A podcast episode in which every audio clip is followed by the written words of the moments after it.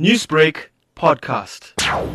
It's been heading that way for a long time. And unfortunately, the powers that be haven't, have been really focused on TB and HIV and AIDS and not really seeing the writing on the wall. There's statistical analysis of global health, which has uh, been recently released tracking life expectancy, deaths, and disabilities for intervention to combat uh, known health issues. And, and the latest data is that in 2017, the life expectancy was 73 years, but the healthy life expectancy is only 63 years. In other words, there's 10 years anticipated of poor health. And that is because of a lot of health issues, but one of the main ones being diabetes. The International Diabetes Federation reported that as many as 90,000 South Africans died from diabetes this year alone. What do you make of that? When causes of death are written, it's normally if somebody dies of an infection, for instance, or a heart attack, and they have diabetes.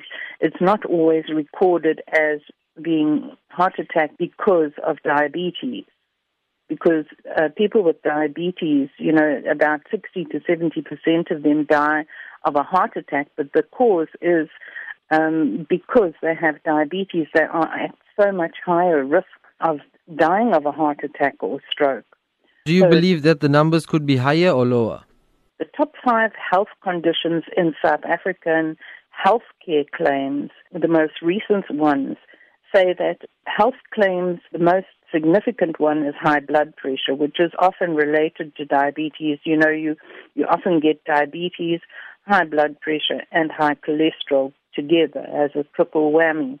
Now, globally, it's cardiovascular. In South Africa, the second out of the top five health conditions um, as far as healthcare claims is diabetes, whereas globally it's it's number three. You know, HIV and AIDS doesn't even feature in this, probably because it's you find it more in the public healthcare sector as opposed to the private healthcare sector. And just finally, what are a few of the tips that you can provide for prevention or stabilization of diabetes? Management of diabetes, it's crucial that you get help and information, and that's what we do as an organization, Diabetes South Africa. You can go onto our website and see of course, if you don't have diabetes but you are at risk because you have a family history, then it's important to get your uh, blood glucose levels checked regularly, but also take steps to change your lifestyle. If you know that you are not living